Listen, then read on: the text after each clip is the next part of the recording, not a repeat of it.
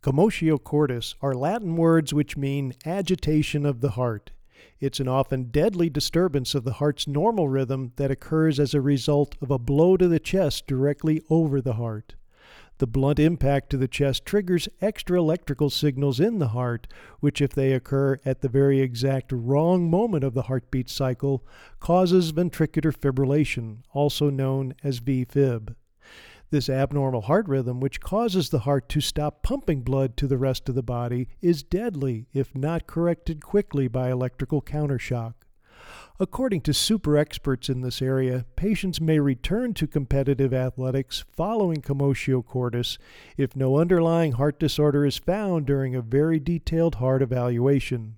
But according to the experts, wisdom suggests that sports with a higher likelihood of chest wall impact should be avoided. For MediBlurb, I'm Dr. Jim Dwyer.